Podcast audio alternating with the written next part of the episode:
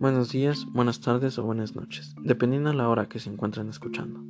Hoy les hablaré acerca de un tema muy interesante, el cual es la psicología de la educación. Para empezar es un tema muy amplio, así que lo empezaremos a definir con la obvia pregunta de ¿qué es psicología de la educación?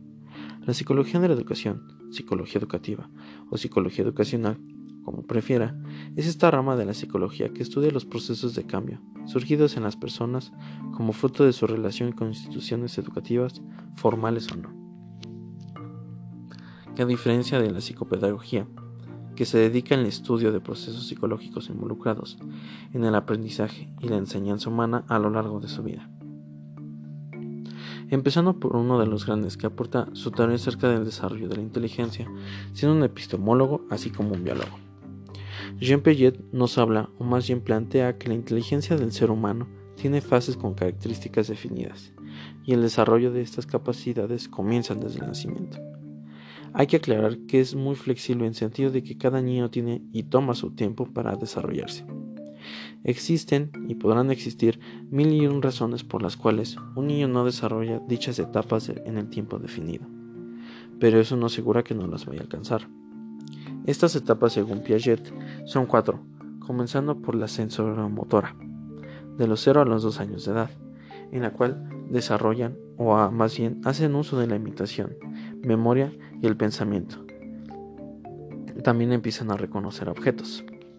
Después, la preparacional, de los 2 a los 7 años, donde se desarrolla el lenguaje, el pensamiento y hay inicios de un pensamiento lógico.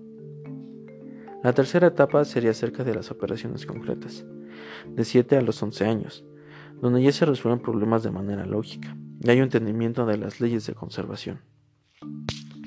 Por último tenemos la etapa de operaciones formales, de los 11 años en adelante, donde los problemas abstractos son resueltos. Hay un pensamiento científico, así como intereses de carácter social. Continuando con otro tema y muy relevante sería la inteligencia emocional. Según el modelo de Saloyer y de Mayer de 1990,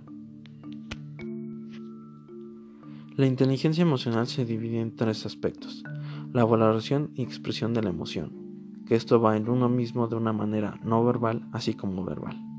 Por otro lado tenemos a la otra persona, o más bien en otra persona, que es la percepción no verbal así como la empatía. Como segundo tenemos la regulación de la emoción, que es en uno mismo como en otra persona. Y por último tenemos la utilización de la emoción, que se desprende en cuatro subtemas que serían la atención creativa, planificación, motivación redirigida y pensamiento flexible. Continuando con un tema de un escritor francés, que en este caso es Pierre Bourdieu,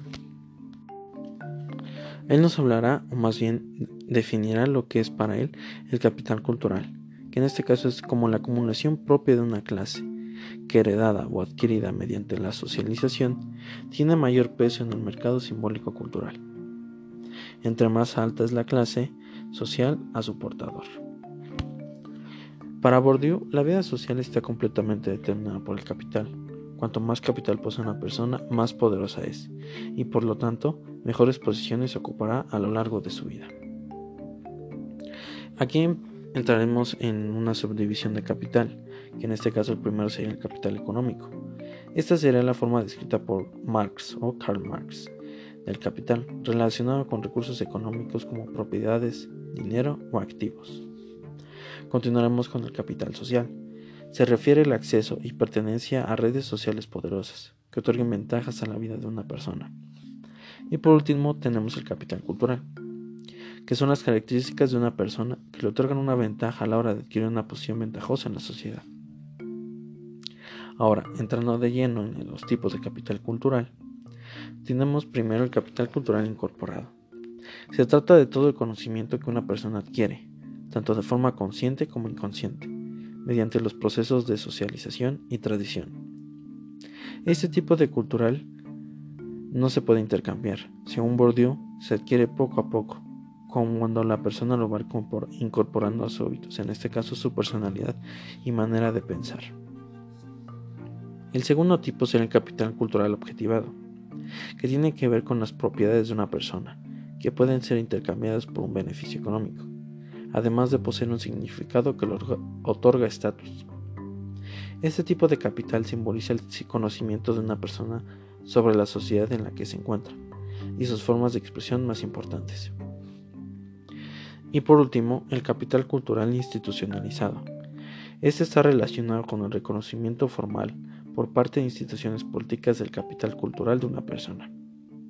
Esto puede hacerse mediante títulos conseguidos en estudios formales, un trabajo que otorgue buen estatus o posición social, mediante pertenencia a algún club o asociación.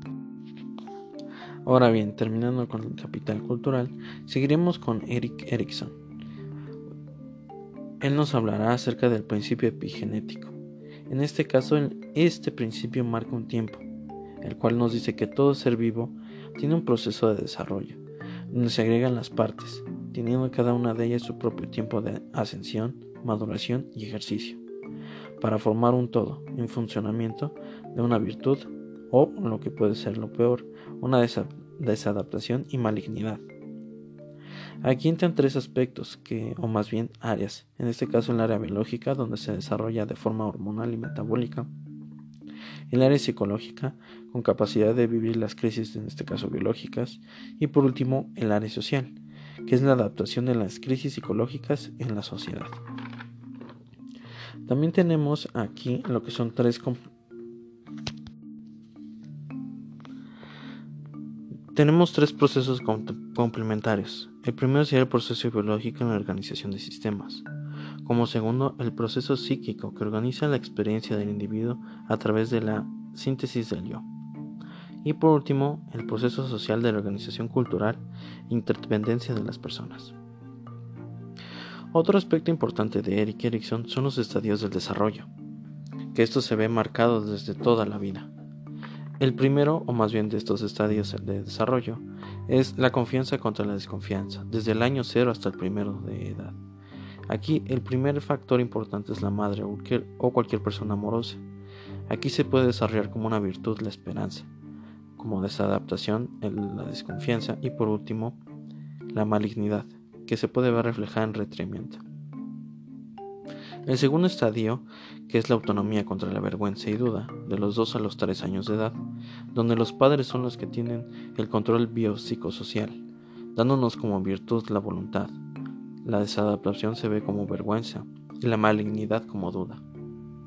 El tercer estadio es la iniciativa contra la culpa, de los 3 a los 5 años, la familia donde se va a desarrollar todo esto, que nos viene dando como virtud el propósito y objetivos, la desadaptación, que es igual a, la inhibición, y como malignidad la desinhibición.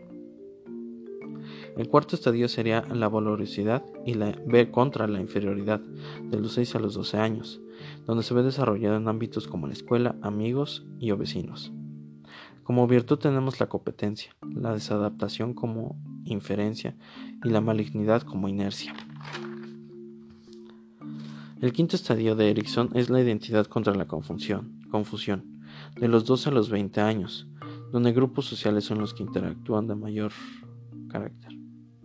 Como virtud tenemos la lealtad, la desadaptación se ve en el fanatismo y la malignidad es en el repudio. Como claro ejemplo tenemos a Hitler con los judíos y cualquier otra raza.